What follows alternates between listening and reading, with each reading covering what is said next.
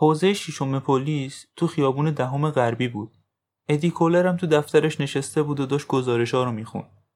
از دیدن من تعجب نکرد. یه سری کاغذها رو به کنار یول داد و با سر به صندلی کنار میزش اشاره کرد.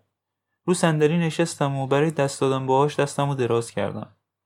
دو اسکناس ده دلاری و یه اسکناس پنج دلاری به آرومی از دست من به دست اون منتقل شد. گفتم به نظر میاد که به یه کلاه جدید احتیاج داری. گفت واقعا دارم. چیزی که همیشه بهش نیازه یه کلاه جدیده. از هانیفورد خوشت اومد؟ گفتم مردکی بیچاره.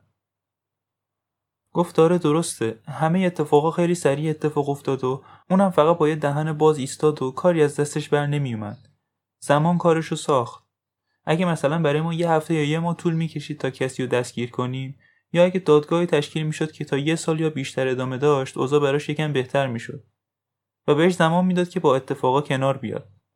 ولی اینجوری که الان اتفاق افتاده بم همه خیلی سریع اتفاق افتاد. قبل اینکه بفهمه دخترش مرده ما قاتل رو دستگیر کردیم. و وقتی هم خودشو به اینجا رسوند پسرک خودشو دار زده بود.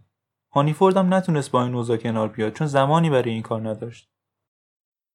نگاه تفکرآمیز به من انداخت و گفت من فکر کردم که رفیق قدیمی می‌تونه چند تا اسکناس ازش بیرون بکشه. گفتم چرا که نه؟ سیگار نصفی رو از جا سیگاریش بیرون آورد و دوباره روشن کرد. بهم گفت یه تخت شاسی بردار و برو تو محله پرسجو کن. چند تا سوال از این اون بپرس. می‌تونی با چند ساعت کار به اندازه یه هفته بر خودت کار ببری. برای هر روزم 100 دلار به علاوه مخارج پول بگیر. لعنت بهش نزدیک هزار دلار میشه. بهش گفتم می‌خوام یه نگاهی به پرونده ها بندازم. تعجب کرد. بهم گفت چرا این همه زحمت بکشی؟ هیچ چیزی اونجا پیدا نمی‌کنی مت. پرونده تو یه چشم هم زدن بسته شد. قبل اینکه بدونیم اون بچه لعنتی چیکار کرده بهش دستبند زده بودیم. گفتم فقط می‌خوام یه نگاه به فرما بندازم.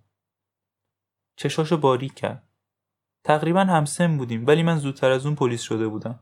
وقتی که اون هنوز داشت تحصیلات آکادمیکو میگذروند من تو لباس شخصی ها خدمت می‌کردم.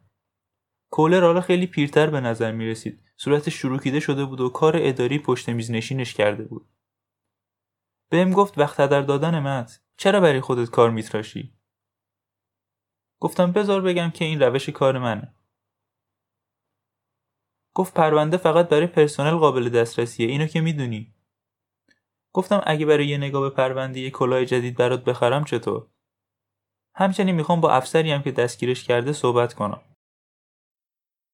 گفت می‌تونم ترتیبشو بدم. به هم معرفیتون می‌کنم. ولی اینکه اون بخواد باد صحبت کنی یا نه به خودش بستگی داره.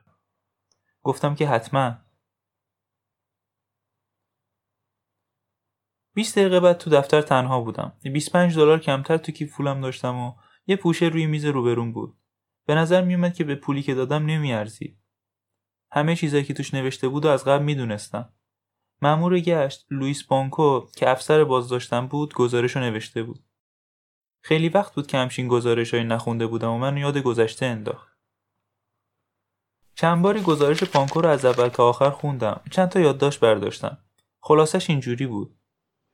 تو ساعت 18 دقیقه بعد چهار بعد از ظهر تو خیابون بانک راه می‌رفت.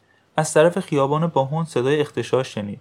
بعدش هم به چند نفر برخورد کرد که می‌گفتن یه دیوونه تو خیابون باهون پوشیده در خون میرخصه پانکو به سمت اون خیابون دوید و به گفته خودش متهم بدذات رو که بعدا با نام ریچارد واندرپول میشناختنش اونجا دید. لباساش در هم بر هم بودن و آغشته به چیزی بودن که به نظر خون می‌رسید.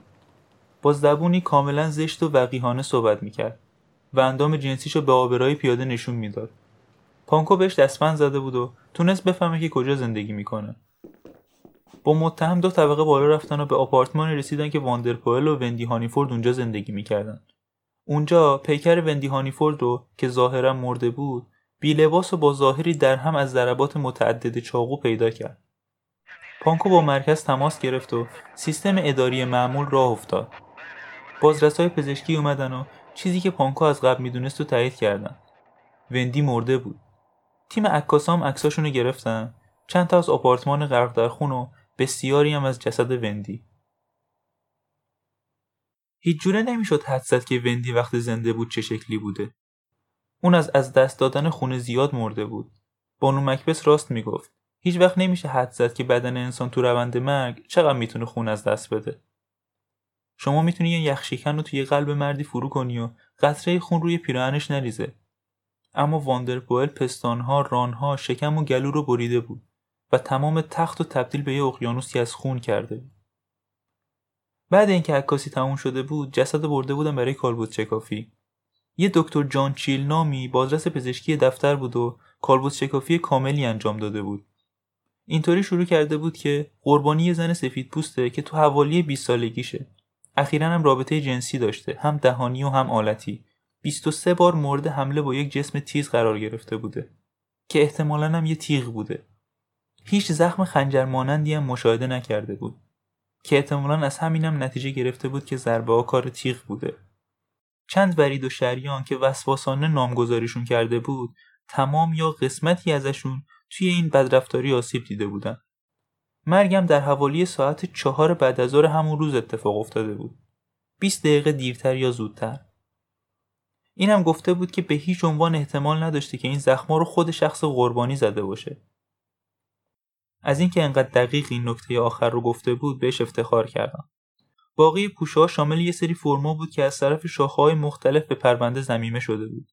توی یادداشت گفته بودن که زندانی فردای اون روز به دادرسی برده شد و اونجا رسما به قتل متهم شده بود. همچنین توی یادداشت دیگه نام وکیل دادگاه رو نوشته بودن. و یه جای دیگه هم یادداشت شده بود که ریچارد واندرپوئل کمی قبل از ساعت 6 روز شنبه تو سلولش مرده پیدا شده. نگهبانی که ریچارد رو دار زده شده از لوله آبی تو سلولش دیده بود همه مشاهداتش رو ذکر کرده بود و پزشکی قانونی هم گزارش کرده بود که ریچارد واندرپوئل بندی هانیفورد رو به قتل رسونده و خودش هم در سلولش خودکشی کرده. حوزه ششم پلیس و تمام کسایی که با این پرونده ارتباط داشتن نتیجه گیری خودشونو تمام کرده بودن. پرونده هم بسته شده بود. دوباره برگشتم و نوشته ها رو مرور کردم. عکس‌ها رو با دقت بررسی کردم. آپارتمان به هم ریخته به نظر نمی رسید. که نشون می‌داد قاتل کسی بوده که اونو میشناخته. به برگه کالبوت چکافی برگشتم. هیچ پوستی زیر ناخونهای وندی پیدا نشده بود. هیچ نشونه ای هم از هیچ درگیری نبود. کبودی صورت آره کبودی صورت داشته. پس امکان داشته که وقتی داشته وندی رو میبریده وندی بیهوش بوده باشه. به هر حال احتمالا تو بازه ای از پروسه مرگش بیهوش بوده. اگه اول گردنش رو بریده باشه و ورید جوگولار رو به درستی هدف گرفته باشه احتمالا وندی خیلی سریع مرده بوده. اما از زخمای روی قفسه سینه‌ش هم خون زیادی از دست داده بود. یه کپی از پرونده ها برداشتم و اونو تو پیراهنم فرو کردم. مطمئن نبودم برای چی میخواستمش ولی کار از محکم کاری عیب نمی‌کرد. زمانی یه پلیس رو میشناختم که از همه عکسای وحشتناکی که تو طول خدمتش به پستش خورده بود یه کپی می‌گرفت. هیچ وقت ازش نپرسیدم که چرا این کارو می‌کرد. قبل اینکه کولر برگرده همه چیز رو به جای خودش برگردوندم. پوشرم تو قفسه خودش گذاشتم. اومد ازم پرسید که راضی شدم یا نه گفتم هنوز دلم می‌خواد با پانکو صحبت کنم گفت ترتیبشو دادم می‌دونستم خیلی کل شختر از اونی هستی که نظرتو تغییر بدی تو این پرونده های لعنتی چیزی هم پیدا کردی گفتم از کجا بدونم؟ خودم هم نمی‌دونم دنبال چی میگردم. فهمیدم که اون یه فاحشه بوده. مدرکی در این باره پیدا کردین؟ گفت چیز به خصوصی نه اما اگه میگشتیم پیدا می‌کردیم کمد لباس خوبی داشت. تو کیف پولش هم چند صد دلار پول پیدا کردیم. ولی اینا دلیل قاطعی برای فاحشه بودنش نمیشه. پرسیدم چرا با واندرپول زندگی می‌کرده؟ گفت حتما زبونش سی سانتی متر بوده. گفتم جدی میگم. براش جاکشی می‌کرده؟ اونم جواب داد احتمالا. بهش گفتم البته هیچ سوء پیشینه ای هم از هیچ کدومشون نداشتین. گفت نه هیچ وقت دستگیر نشدن.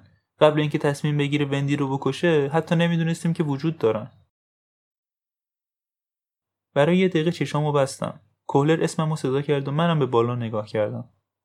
گفتم یه فکری. چیزی راجع به این گفتی که زمان هانیفورد و غافلگیر کرده. از اون طریقی که منظور تو بود نه ولی از یه طریق دیگه می‌تونه درست باشه. اگه اون توسط فرد یا افراد ناشناسی کشته شده بود شما بعد دو سال آخر زندگیشو به دقت و زیر میکروسکوپ بررسی می‌کردین. ولی همه چیز قبل اینکه شروع شده باشه تموم شده بود و این دیگه وظیفه تو نیست که کاری انجام بدی. گفت درسته الان دیگه شده وظیفه تو. گفتم آره. با چی کشته شده بوده؟ گفت دوکی میگه با تیغ شونهاشو بالا انداخت و گفت ولی هر چیز دیگه هم می‌تونه باشه. پرسیدم سر آلت قتل چه بلایی اومد؟ گفت حدس می‌زدم این سوالو بپرسی. پیداش نکردیم. البته از این نتیجه خاصی هم نمی‌تونی بگیری. پنجره باز بوده. می‌تونسته اونو بیرون بندازه. بیرون پنجره چی بود؟ گفت یه کوچه خلوت. منم پرسیدم بررسیش کردم؟ اونم گفت آره هر کسی می‌تونسته اونو برداره. هر بچه‌ای که از اونجا رد می‌شده. پرسیدم از نظر وجود لکه خون کوچه خلوته رو بررسی کردین؟ گفت شوخی می‌کنی دیگه. یه کوچه خلوت توی روستا مردم اونجا از پنجره به بیرون میشاشن. نوار بهداشتیاشونو بیرون میندازن. آشغال و هر چیز دیگه ای تو نه تا از ده تا کوچه خلوت لکه خون پیدا می‌کنی. تو بودی نگاه می‌کردی؟ قاتلم که قبلش دستگیر کرده بودیم. بهش گفتم نه. گفت به هر حال اونجا رو فراموش کن. پسر می‌تونسته اونجا رو با چاقو تو دستش ترک کرده باشه یا همون تیغ یا هر چیز دیگه ای که بود. تو راپله میندازتش یا میره تو خیابون کنار پیاده رو میندازه حتی می‌تونسته اونو بندازه توی سطل آشغال حتی توی چاه فاضلاب. مت ما شاهد عینی نداریم که دیده باشه اون از آپارتمان بیرون اومده. اگه نیاز می‌شد پیدا می‌کردیم. ولی اون مادر به خطا 36 ساعت بعد از اینکه دختره رو کشت مرده بود. همه چیز به این موضوع برمیگشت. من داشتم کاری رو می‌کردم که پلیس اگه مجبور بود انجام می‌داد. ولی ریچارد واندرپوئل زحمتشون رو کم کرده بود.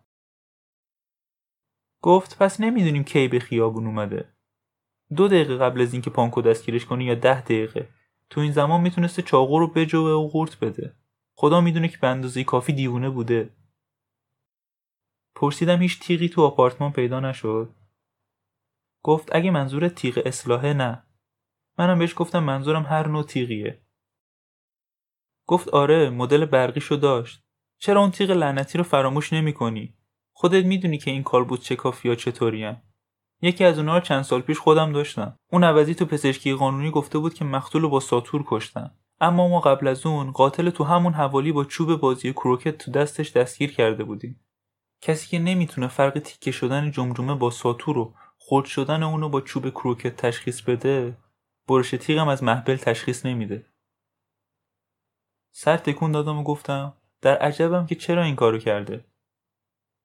بهم گفت به خاطر اینکه اون عقل لعنتیشو از دست داده بوده. دلیلش فقط همین بود.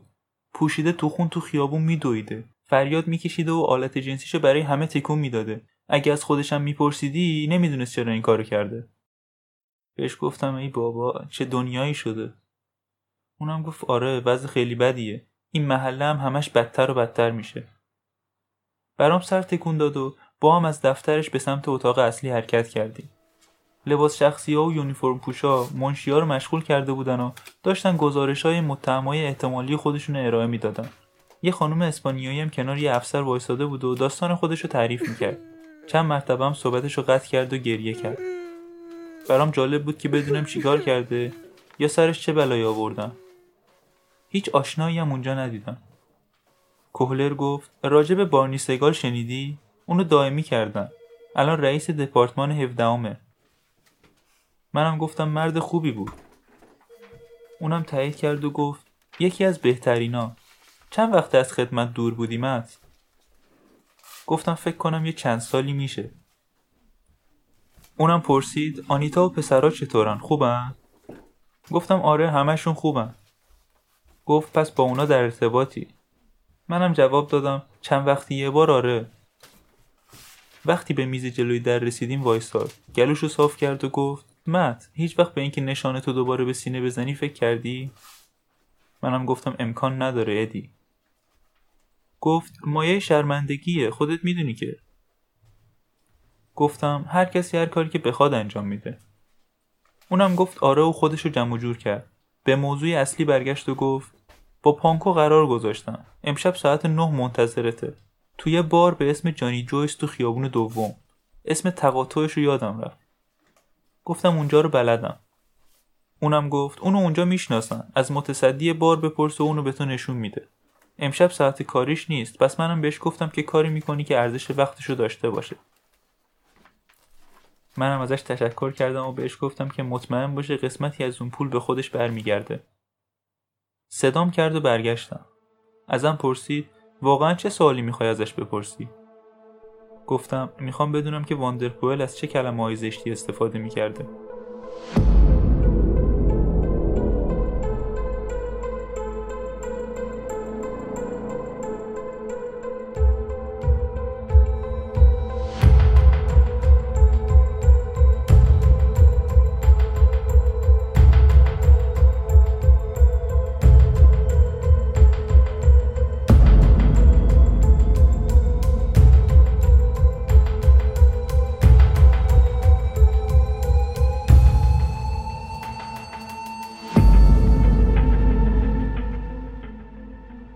سلام. من کامیار حقشناسم و شما شنونده اپیزود دوم پادکست مختومه بودید. این اپیزود در تاریخ 23 اردیبهشت ماه سال 1399 منتشر شد. من در هر اپیزود این پادکست یک فصل از سری رمان‌های جنایی متیو اسکادر نوشته لانس بلاک رو براتون روایت می‌کنم. امیدوارم از این اپیزود خوشتون اومده باشه و ممنون میشم اگه نظراتتون رو برام بنویسید.